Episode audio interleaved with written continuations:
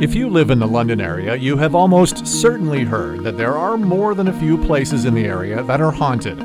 Some people believe the stories, others are a little more skeptical.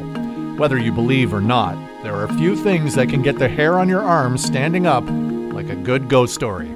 Welcome to part two of Ghost Town, a five part series of the Blackburn News Podcast, looking at some of the haunted areas of our region. Here's your host, Julie Bullivant. There are seven potential traits of a place being haunted, and for the average haunting, there's usually only one expression of a spirit being present. They're small occurrences like the sound of footsteps, feelings of unease, or temperature fluctuations. They're often hard to hear or see, and usually too insignificant to pay attention to. But though they start small, ghosts are said to develop in stages, gaining the ability to exhibit several expressions of a haunting. Sometimes it's just a more amplified version of the trait it already shows. But what happens when a ghost manifests into the most rare of all stages? What if they're a speaking, walking, object-moving, full-bodied apparition? What if they can whisper words in your ear and brush the hair on the back of your head? Is it harmless, safe, or is it a sign of worse things to come? This is Ghost Town, a Blackburn News podcast. Today, we examine the haunting of the Grand Theatre in London and the ghost of Ambrose Small, former National Theatre tycoon. Ambrose Small was, as I mentioned, sort of a theater tycoon. So he owned many theaters and he ran uh, a number of other theaters. In 1919, he actually sold all of his theaters including the London Grand, um, for a record amount of money, about $1.7 million, which is around $26 million, give or take, right now. But the day that he actually sold all of that, uh, all of his properties, he deposited the money in the bank and then he completely disappeared. No one has ever seen anything about him since that day, but he was a really larger than life character. So at the time he disappeared, he was about 53 years old.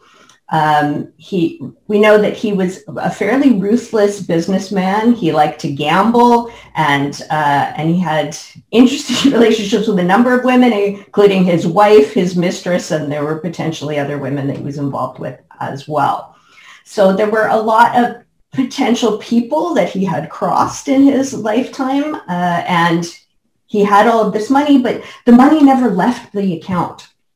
So he didn't touch the money and he just completely disappeared on December 2nd, 1919. And actually, no one reported him missing for two weeks. and, and, in the end, his business partner did. Uh, his wife did not report him missing um, because she said that she was used to him sort of disappearing sometimes, and he figured she figured he would return at some point. Um, but he was never seen again. And it was such big news because there was so much money involved and he was such a larger than life character. That was Trina Davies, who's currently writing a play called Grand Ghosts, which is set to feature within the haunted building and is centered around the story of Ambrose Small, his disappearance, and possibly his return. Uh, there were psychics involved in the investigation that went on for several years. Uh, and because there was also a reward, there was a $50,000 reward for information that would find him alive or a $15,000 reward for any uh, information leading to the discovery of his remains. Neither was ever um, cashed, but there was so much money on the line that uh, it created this kind of bounty hunter experience for, uh, for quite a while. And uh, I understand it was a joke in Ontario for many decades afterwards that if people were digging holes in their backyard, their neighbors might ask them, what are you looking for, Ambrose Small? Uh, thinking that uh, if they found some remains that they might uh, uh, get lucky. Although his body may never be found, his ghost has made itself a home in his favorite spot, the place he built from the ground up, London's Grand Theatre. Bonnie Deacon worked at the Grand for 10 years as a costume designer. It turns out the long hours she spent alone in the theater weren't as lonesome as she thought they were. Apparently the wardrobe was notorious for um, for sightings and happenings because uh, where our fitting room was uh, uh, used to be a stairway that would go right down to the stairs and and he and he would go up and down those stairs he liked to check out the ladies so you know there's a rich history of of him particularly like liking women. I seem to always have these things happen when i was working with another uh, worker. Uh, we would be alone in the room together and um, things would um, materialize or, or manifest themselves. The wardrobe is divided into two sections, one uh, on one side of the elevator and one on the other. And the section where we keep uh, jewelry and hair ornaments were uh, are on the one side, and the big wardrobe where everybody makes things is on the other. So I was working in the big wardrobe, and I kept thinking, oh, I have to go get the box of hair decorations that I need to pull those. And so I would walk across and it was like the elevator would take my brain and nothing existed. And I'd get to the other room and I'd think, well, what was I here for? Oh, I wanted to pick up some this or this or this. And I'd come back and sit down and think, oh my goodness, I uh, you know, it was that kind of day. I was busy. I'd get over to the other room and I'd forget I was getting the, the ornaments. And that happened three times. And so I came back, I sat down and I, I said to my worker who was way at the far end of the room, I said, oh, I've forgotten that those hair ornaments again. And we heard a loud crash right behind me in the not uh, in the fitting room. And I went into the fitting room. I went, what was that? And it was the box of hair ornaments. And they had just fallen from somewhere and were lying all over the floor. We both acknowledged that something pretty special had happened, that these, these hair ornaments had come flying from somewhere. But, but where? These types of occurrences aren't anything new. Stories dating back to the theater's first renovations during the 1970s sparked even more unusual stories. Uh, one of the great stories I love from the 1970s renovation is uh, if you've been in the Grand Theater before, you know there's this really beautiful proscenium arch um, that was that was built in the theater. It, it's really uh, really beautiful. It goes uh, across the top of the stage. In the 1970s, there's this story that Ambrose Small, the ghost, saved the arch because what was happening is there was a heavy equipment operator who was operating uh, machinery on stage to clear out some debris uh, and some boxes and things. And he would start up the machine, go a little ways, and then it would just stop. The machine would completely shut down. And they were really confused by this. And they said, okay, well, let's just, you know, back it up, try again. So they tried again. It would start and stop totally. And then they did this a third time. And finally, they just went, okay, there's something weird going on. So they stopped what they were doing and sort of took a look around. What they found out is had they proceeded, had they gone and moved the things they were planning on moving, they actually would have destroyed uh, the few structural bricks that were supporting the proscenium arch. So the whole arch would have been destroyed. Everything would have fallen down if they had done what they were planning to do. So they, they always thought that uh, Ambrose Small stopped the heavy equipment from operating and from proceeding and from wrecking his beautiful arch. On one hand, this appears to have saved a significant piece of the building. But as we hear from Bonnie Deacon, not all occurrences were helpful. The biggest thing was that I started getting my name called, uh, and um, and it would whisper to me, and it was always in this ear, in my uh, left ear. And um, I thought I was going crazy. Uh, for the first time it happened, I was standing over the dye vat, and I think the water was running when I heard my name called. And I thought it was someone calling from the other room. So I, I called over, what, what? And they were like, what, what? I said, who's calling me? And they said, no one. So I thought, well, I didn't really hear that. I that must have been just the sound of the water swishing and I thought I heard my name. A couple of days later, I was sitting in my office and I got tapped on the shoulder. And uh, for the same reason, I thought, oh, that must be a nerve ending or something twitching. And when I when I kind of rubbed it off, I the next time I got tapped again, and that time I knew it was a tap. It was a tap, and then my name was whispered in my ear again, and uh, I I recognized that there was something quite extraordinary happening. I had no idea who this was whispering in my ear. It was the same sound every time. It was always Bonnie, Bonnie. Well, then um, I I was downstairs in the basement. with we were doing fittings for the high school project, and we had a group of teenagers in the room, and my assistant and I was standing in the doorway and I got called in that ear again and no one heard it except one girl who was sitting across the room and she looked at me and she said, what was that? I said, oh, you heard something, did you? What did you hear? And then she repeated, it said, Bonnie, Bonnie.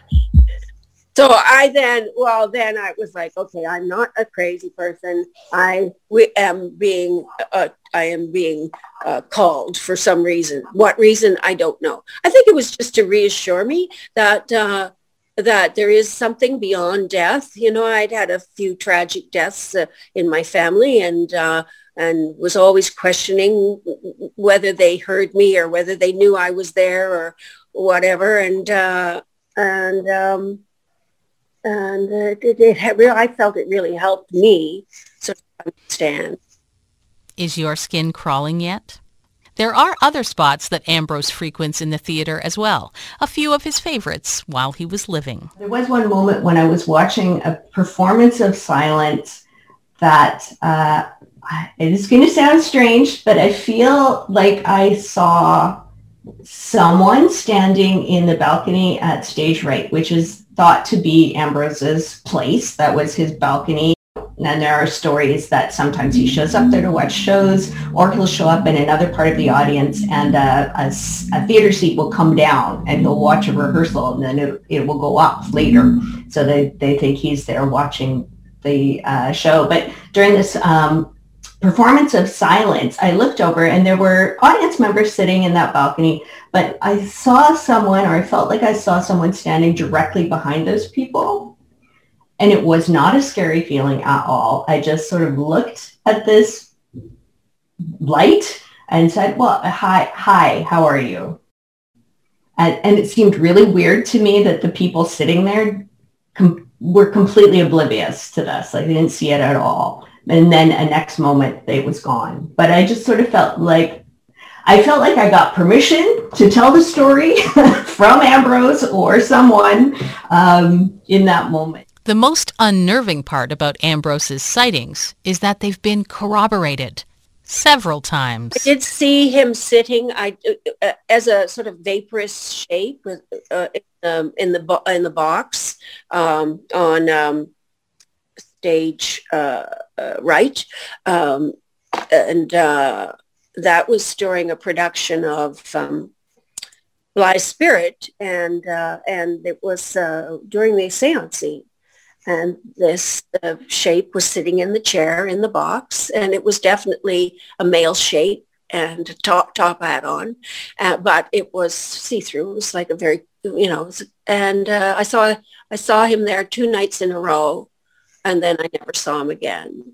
And sometimes the ghost is keeping up with current events. I was working late at night and I was alone in the building, which isn't always a great thing, but I was just alone in the wardrobe and I could hear the sound of the newspaper turning. And I thought, that is weird. I just got a kind of creepy feeling and decided, I think it's time to go home. So I went home. And the next uh, day or so, I was talking to my assistant who, who uh, uh, has worked there for many, many years.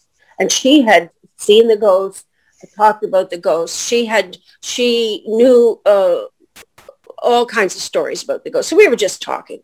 And I wasn't talking about this sound I heard. I just said to her, well, like, tell me some of the times that you encountered him. And she said, uh, he used to be in here every morning when I came to work. And he was sitting over there reading his paper. I could hear it turning.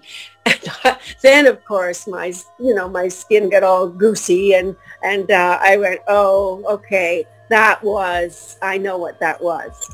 So, so that was the first sort of acknowledgement on my part that there was something If only Ambrose Small could summon the energy to voice something other than whispering an individual name. There are so many lingering questions about his story. Where did he go? What happened to him? How does someone so high profile and recognizable vanish into thin air, leaving nothing but speculation and theories of his location behind? Why return to the Grand Theater? Why even leave in the first place? It does go towards painting a piece of London history with a coat of mystery, and it definitely creates an irresistible allure to the place, as one of the few public and active haunts in the area. It also makes the opening night of Trina's play, Grand Ghosts, an either must-go or an anywhere but type of event. Will he make his presence felt on stage right as his life is depicted before his eyes? When the play comes to its eventual end, will he stand and clap with the audience? Or will he fade away, back to the comfort of his private staircase, continuing to make himself known through faint whispers in the ears of the late night workers?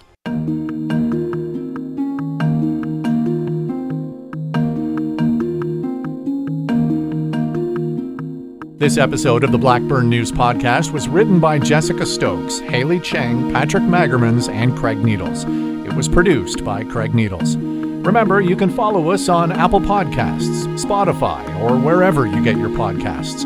You can also listen at blackburnnews.com. The Blackburn News Podcast is a presentation of Blackburn Media.